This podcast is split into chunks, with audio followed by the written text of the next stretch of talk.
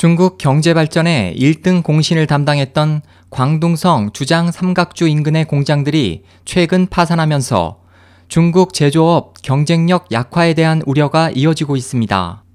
14일 중국 남방도시보는 주장 삼각주를 이루는 둥관시의 징치 플라스틱이 지난 10일 부품 대금과 직원들의 임금을 지급하지 않고 공장을 폐쇄했다고 전했습니다.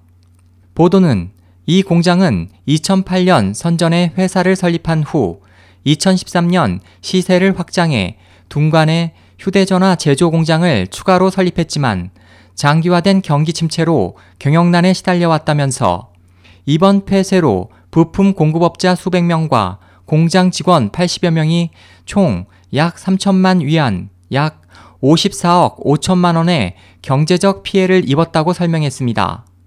징치 플라스틱 대표 권모 씨는 남방도시보에 한때 둥관 공장 직원이 1천명에 달했지만 경기 침체로 주문이 급감했다며 대부분의 중소기업들이 생존의 위협을 느끼고 있다고 토로했습니다.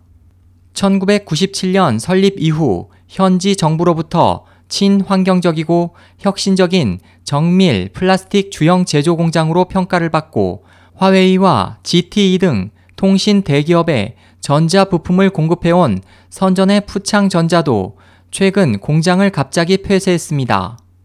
이로 인해 지난 9일 임금을 받지 못한 근로자와 하청업체 직원 4천여 명이 룽강구 구청 앞에서 항의 시위를 벌였다고 홍콩 사우차이나 모닝포스트가 보도했습니다.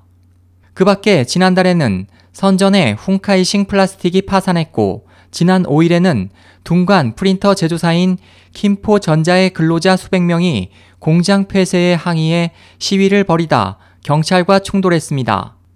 사우스 차이나 모닝포스트는 전자제품에 대한 해외 수요 감소와 광둥성 내 공장 운용 비용 상승 등이 주 원인이라면서 현지의 해외 기업들도 인건비가 저렴한 다른 국가로 공장 이전을 서두르고 있다고 설명했습니다.